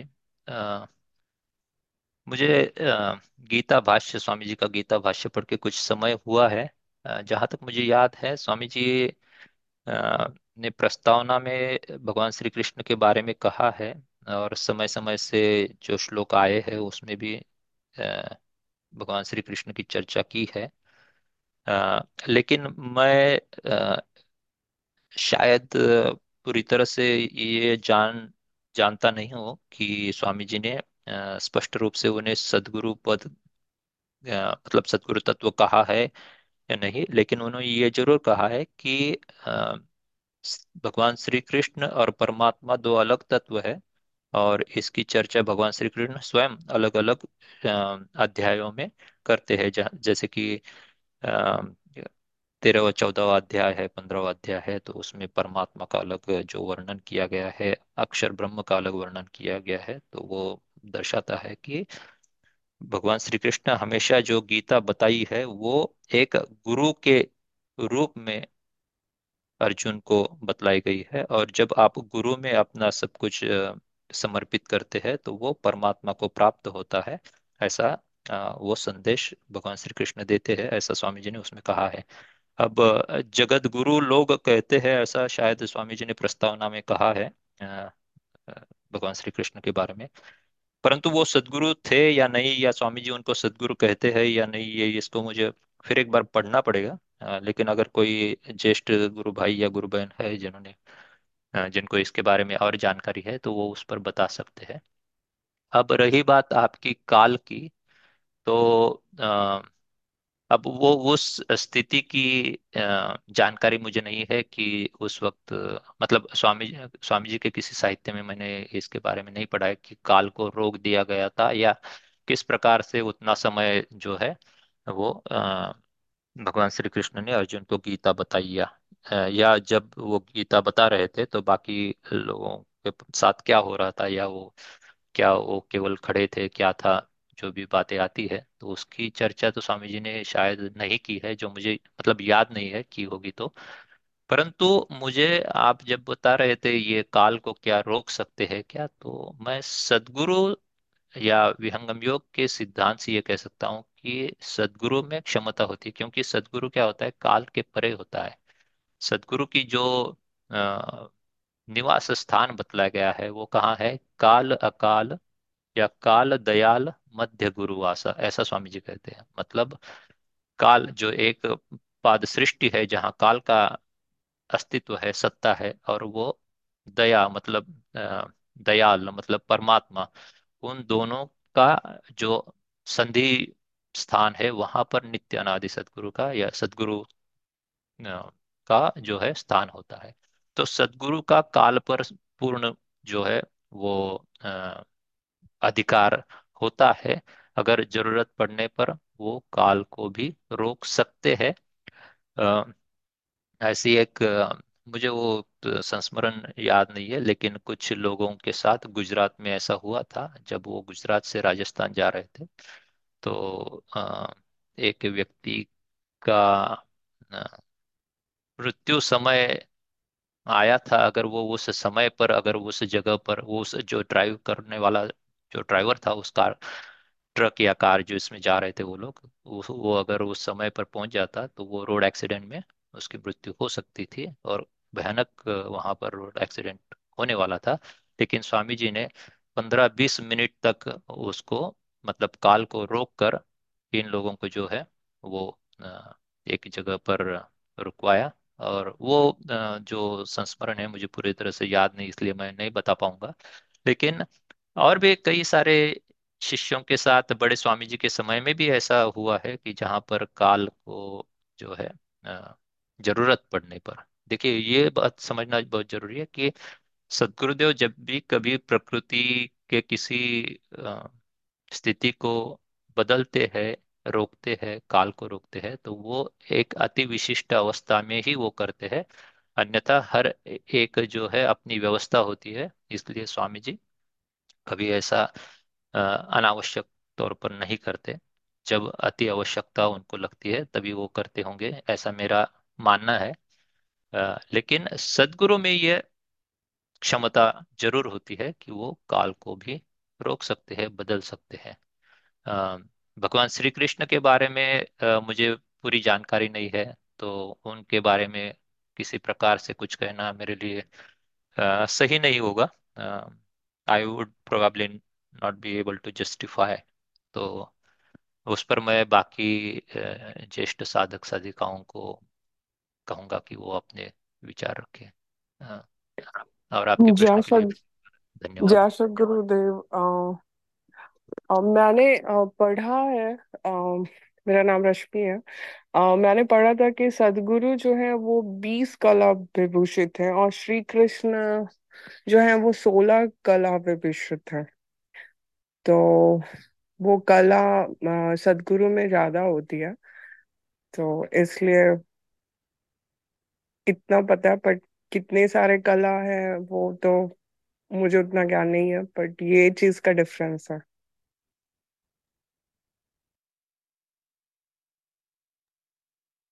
और एक बहुत बहुत धन्यवाद। बात तो उसमें ये जहाँ तक मैं समझता हूँ कि सदगुरु जो होते हैं, वो केवल ब्रह्म विद्या के प्रचार के लिए ही आते हैं। मैंने एक ज्येष्ठ साधक से भी इसके बारे में जब चर्चा की थी तो उनका ये कहना था कि सदगुरु जो होते हैं, वो आते ही ब्रह्म विद्या का प्रचार प्रसार करने, वो आते ही जो जीव बंधन में है, जो अधिकारी है, विशेष अधिकारी है, उन जीवों को ब्रह्म विद्या का ज्ञान देकर मुक्ति धान पहुँचाने के लिए वो आते हैं। तो उनका आजीवन जो कार्य होता है वो ब्रह्म विद्या का ही। और जब मैं इसको देखता हूँ, वर्तमान आचार्य श्री या विहंगम योग के तीनों आचार्य जो है उनकी अगर मैं जीवनी को देखता हूँ तो वो भी साबित होता है कि सदगुरु केवल और केवल ब्रह्म विद्या के प्रचार के लिए ही आते हैं। तो इसलिए भी आ, मुझे लगता है कि उसमें फ़र्क है। जी। जी बहुत बहुत धन्यवाद एक्चुअली मैं इनका जय सदगुरुदेव जय सदगुरुदेव जी बोलिए। मैं अलका इलाहाबाद से बोल रही इलाहाबाद से बोल रही हूँ। जी। स्वामी जी कभी भी ये नहीं लिखे हैं कि श्री कृष्ण सदगुरु थे। वो सदगुरु कभी से नहीं थे। सदगुरु हर काल में सिर्फ़ एक होते हैं। और श्री कृष्ण भगवान को हर जगह स्वामी जी योगी राज श्री कृष्ण, आप बहुत जगह पढ़ेंगे तो योगी राज श्री कृष्ण कह के चर्चा करते हैं। जैसे त्रेता युग में वशिष्ठ थे सदगुरु, द्वापर युग में जो कृष्ण थे श्री कृष्ण के गुरु संदीपन जो थे, वो सदगुरु थे। न कि श्री कृष्ण भगवान सदगुरु कभी नहीं थे। और एक गुरु बहन ने जो कहा कि बीस कला और सोलह कला, वो सचमुच है, वो सही है। कृष्ण भगवान में सोलह कला ही था। और बीस कला पूर्ण सदगुरु में ही होता है और किसी में नहीं होता है। तो सदगुरु की जो श्रेणी चली आती है, वो श्री कृष्ण के जो गुरु थे, वो सदगुरु थे। न कि श्री कृष्ण भगवान गुरु थे। और जो गीता का उपदेश हुआ है महाभारत काल में, वो सिर्फ़ पैंतालीस मिनट का उपदेश हुआ है। जो श्री कृष्ण अर्जुन को दिए हैं, उसका टाइमिंग जो था सिर्फ़ पैंतालीस मिनट में, वो उपदेश दिए हैं। पर अर्जुन इतना बड़ा साधक था कि उसको प्रथम से लेके पंचम भूमि तक, गीता में तो सब कुछ है, वो पूरा पाँच भूमि का उपदेश उनको सिर्फ़ पैंतालीस मिनट में हो गया था। तो श्री कृष्ण भगवान एक योग्य गुरु थे और अर्जुन जो थे, एक योग्य शिष्य थे। दूसरा जो प्रश्न काल का था, उसमें मैंने एक बार पढ़ा है कि बड़े स्वामी जी कहीं जा रहे थे और पीछे से उनका एक सेवक साथ में था तो उन सेवक के मन में ये भाव आता है कि क्या स्वामी जी में इतनी बड़ी शक्ति है कि अभी वो दिन के बारह बज रहे थे? कि क्या ये शक्ति है कि अभी इस दिन को रात में बदलते जैसा कि जयदर्थ के वध में हुआ था, जो श्री कृष्ण भगवान किए थे कि सूर्य को अस्त ही नहीं होने दिए थे। तो उस समय स्वामी जी ठीक बारह बजे इतना अंधेरा हो गया कि आधे घंटे तक उसी को टॉर्च जला के चलना पड़ा। तो सदगुरु में यह शक्ति होती है। सदगुरु काल को कभी भी, कहीं भी बदल सकते हैं। उसमें कोई डाउट ही नहीं है। मैंने जो भी अध्ययन किया है उसमें मुझे यही निचोड़ मिला है। ठीक है अगर कुछ गलती होगी तो क्षमा करेंगे। जय सदगुरुदेव जी बहुत बहुत धन्यवाद अलका जी। और इसीलिए जो है सदगुरु जी ने जो है ये जो भाष्य जो है भगवत गीता का बहुत सुंदर तरीके से वर्णन किया हुआ है। और मैं एक्चुअली अभी खोल करके देख रहा हूँ चैप्टर ग्यारह पांचवा दोहा जो है वहाँ पर अंग्रेज़ी में इसका वो किया है। As already stated before, Sri Krishna has been the spiritual master, the emissary of the supreme soul of his period. Such great souls, rather than being ordinary human beings, are the Sadguru, the manifest form of the supreme soul. They hold a position higher than the saints, sages, and yogis because through their preaching, they create upteen rishis, sages, and great souls. Therefore, there is no position in this world superior to the position of the Sadguru. और उसके बाद जो है chapter तेरह में कई श्लोक हैं जहाँ पर बहुत विस्तार से वर्णन किया है। और प्रीफेस में भी सदगुरु ने पहले आ, आ, आ, पहले उन्होंने ये लिखा है कि काफ़ी लोगों को हो सकता है आस्था पे थोड़ा आ, लगेगा कि पर ये परमात्मा का अवतार स्वयं परमात्मा तो नहीं आते हैं पर भगवान कृष्ण जो है वो उनको इस तरह से वर्णन किए हैं कि इस तरह से वो एमिसरी ऑफ़ परमात्मा आते हैं, जैसे तो उनको सदगुरु ही बता दिए हैं, लग रहा है। तो मैं वही, मैं पढ़ रहा था तो इस चीज़ से लगता है कि इस चीज़ का हम, हमें थोड़ा और बढ़िया से समझना होगा। और और चूँकि सारे पुराणों और ग्रंथों और श्रीमद भागवतम में ये बताया गया है कि वो जो है माँ की कोख से जन्म नहीं लिए थे, वो प्रकट हुए थे तो उसके अनुसार ये भी लगता है कि ये नित्यानादि सदगुरु की प्रॉपर्टी लगती है। और तो ये सब ये सब चीज़ें हैं और हमें इन पे तर्क वितर्क तो नहीं करना चाहिए, पर ये सब अनुभव की चीज़ है और हर चीज़ समझा भी नहीं जा सकता है, जैसा मुझे, मेरा अंडरस्टैंडिंग है। तो हमें जो है, इसी तरह से मानना होगा। और हमें जो है आस्था, क्योंकि ये सब चीज़ जब समझते हैं तो हमारी श्रद्धा, हमारी जो भक्ति जो है, वो और दृढ़ होती चली जाती है। तब हम जो है, ईश्वर को ही हम अपने सदगुरु को साक्षात रूप में देखना शुरू कर देते हैं। और ये भक्तों के के लिए अगर हो जाएगा तो समझ लीजिए कि फिर तो भक्ति बहुत ज़्यादा दूर नहीं रह जाती है। तो ये मेरा समझना था, इसलिए मैंने ये प्रश्न किया था। धन्यवाद। यदि और किसी गुरु भाई गुरु बहन को कुछ कहना तो बोल सकते हैं। जी बहुत बहुत धन्यवाद निरंजन जी। शिखा जी आप जी आप बोलिए। जी मेरा एक फॉलो अप क्वेश्चन था अलका जी ने जो अभी एक संस्मरण सुनाया कि एक शिष्य के लिए वो जो काल की गति को स्वामी जी बदलते हैं सदगुरु बदलते हैं। तो ये जो दिन में रात हो गया और उसको आधे घंटे टॉर्च लेके चलने की ज़रूरत पड़ी तो जब ऐसा होता है तो क्या वो एक शिष्य का एक्सपीरियंस होता है या वर्ल्ड में जितने लोग होते हैं उनके लिए वो एक्सपीरियंस होता है? कि दिन के टाइम पे रात हो गया। नहीं नहीं नहीं वो सिर्फ़ एक शिष्य के लिए होता है। मेरा जो समझना है जस्ट।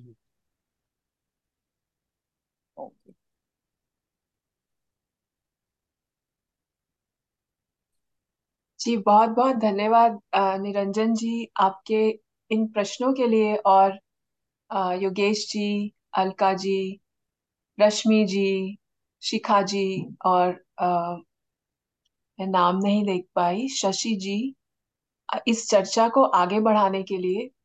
तो आ, हम आशा है कि हम आगे आने वाले सत्संगों में इस पर और चर्चा करेंगे। सारे प्रश्न ही एक दूसरे से रिलेटेड हैं अध्यात्म में।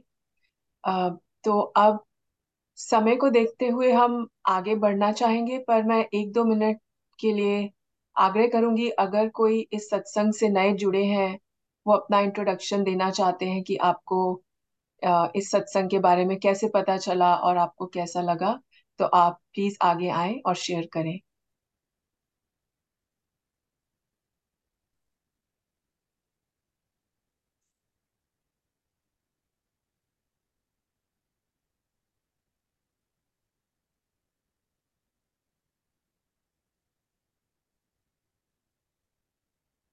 तो एक आ, मैं चैट में देख रही हूँ उत्कर्ष जी का एक मैसेज आया है कि could someone please share a clear copy of the Hindi book बीस कला संपन्न विभूषित सदगुरु तो आ, इस पर आ, कोई और इंफॉर्मेशन दे सकते हैं कि उत्कर्ष जी कैसे इस बुक का एक्सेस ले सकते हैं? कहाँ पर उपलब्ध है ये बुक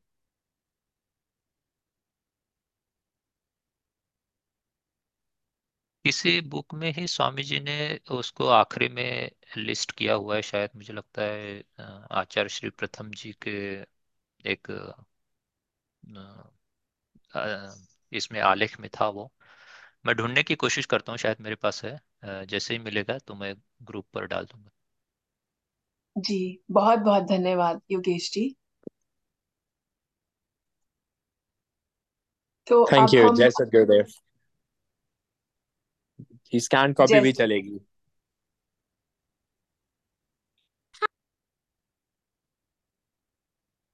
जी योगेश जी ने बोला है कि जब उन्हें मिल जाएगा तो वे ग्रुप पे डाल देंगे। तो धन्यवाद योगेश जी उत्कर्ष जी।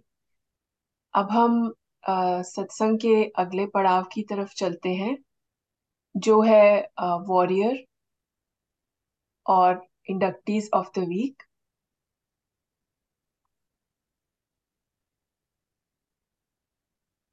हम सभी ये जानते हैं कि ध्यान करने का सबसे अच्छा समय ब्रह्म मुहूर्त तीन बजे से पाँच बजे के बीच होता है। लेकिन हम में से ज़्यादातर लोग ऐसा करने में असफल रहते हैं। इसे प्रोत्साहित करने के लिए नेवी ने इस कार्यक्रम की शुरुआत की, जहाँ प्रतिभागी ब्रह्म मुहूर्त वॉरियर नामक व्हाट्सएप ग्रुप में शामिल होते हैं।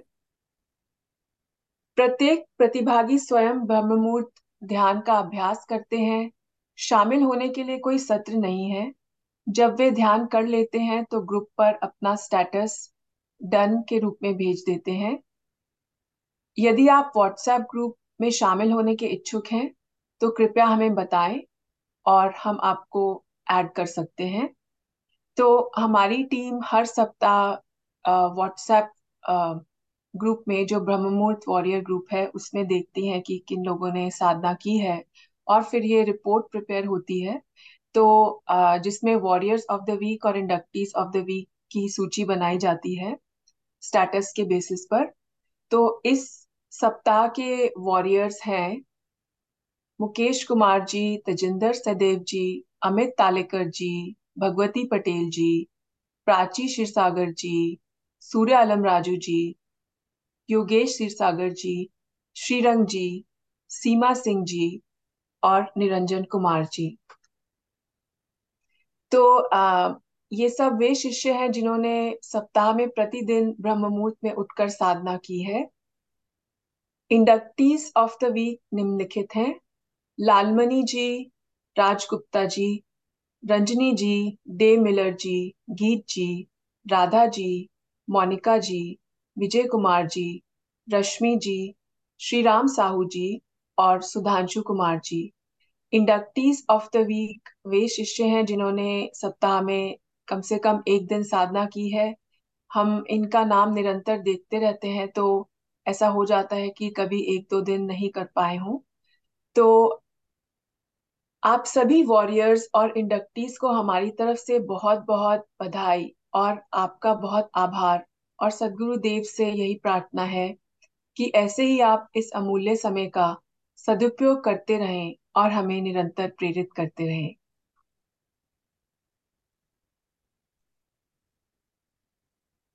अब हम आज के सत्संग के अंतिम चरण में पहुँच गए हैं।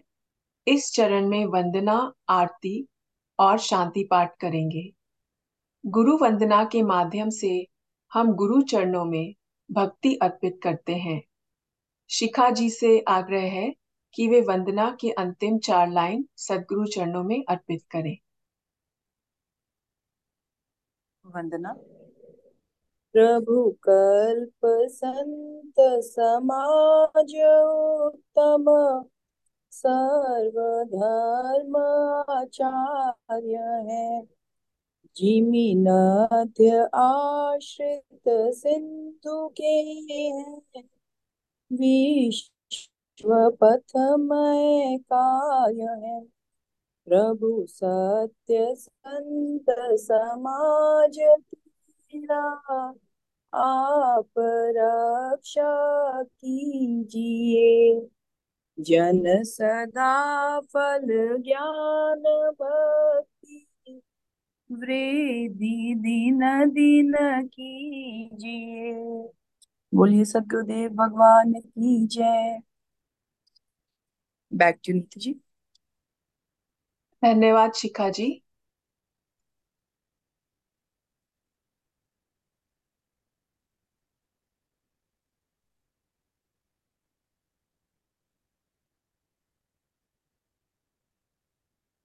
आरती। आरती के माध्यम से हम संशय को दूर करने की मांग करते हैं। और सदगुरु चरणों में अपने आप को समर्पित करते हैं। शिखा जी से आग्रह है कि वे आरती की संक्षिप्त प्रार्थना रखें सदगुरु चरणों में और आप सभी से प्रार्थना है कि अपने अपने स्थान पर खड़े हो जाएँ आरती के लिए। आप, शिखा जी। गुरु मूर्ति गति चंद्रमा, सेवक नयन चकोर पलक पलक निरखत रहे गुरुमूर्ति की ओर। श्वेत श्वेत, मय श्वेत है। श्वेत श्वेत, मय श्वेत। तीन पाद अमृत भरा। श्वेत महानद श्वेत। अष्ट चक्र सब शून्य परा।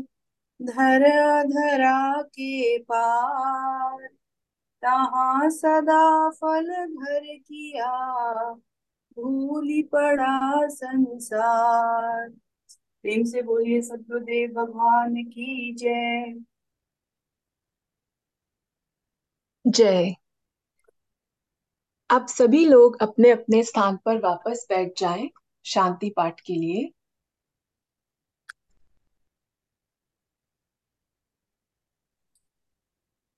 शांति पाठ विश्व की शांति एवं मंगल कामना के लिए है। शिखा जी से पुनः निवेदन है कि वे अंतिम चार लाइन से शांति पाठ करें। आप, शिखा जी। हे प्रभु, शांति स्वरूप हो। शांति शांति, मैं शांति। शांति शांति, जन शांति हो। पूर्ण शांति मैं शांति। हे प्रभु, शांति प्रदान कर। दूर हो सर्व शांति। देव सदा फल शांति मैं शांति शांति, सुख शांति। प्रेम से बोलिए सदगुरुदेव भगवान की जय। Back to Neetu ji. धन्यवाद शिखा जी आपने बड़ी ही सुंदर, भावपूर्ण वाणी से वंदना, आरती एवं शांति पाठ से सत्संग को समापन की ओर ले गए। आपका बहुत बहुत आभार। आप सभी की सेवा से आज का यह सत्संग सफल हुआ। अब यहीं पर सत्संग को हम विराम देते हैं। जो भी लोग आज के सत्संग से जुड़े हैं सभी को धन्यवाद। तथा आपसे आग्रह है कि आज के सत्संग में हमने जो भी सीखा है, उसे अपने जीवन में उतारें एवं अपने अंदर चिंतन करें। आपका बहुत बहुत धन्यवाद, योगेश जी, शिखा जी, सूर्या जी, निरंजन जी, निरंजन कुमार जी, रश्मि जी, अलका जी, शशि जी, उत्कर्ष जी, श्रीरंग जी और गीत जी। इस सेवा, इस सत्संग में अपनी सेवा अर्पित करने के लिए North America Institute of Vihangam Yoga पिछले कुछ वर्षों से यूएस और नॉर्थ अमेरिका में वर्चुअल सत्संग आयोजित कर रहा है। इससे संबंधित कोई भी प्रश्न info at the rate Vihangam Yoga dot O पर ईमेल के रूप में भेजा जा सकता है।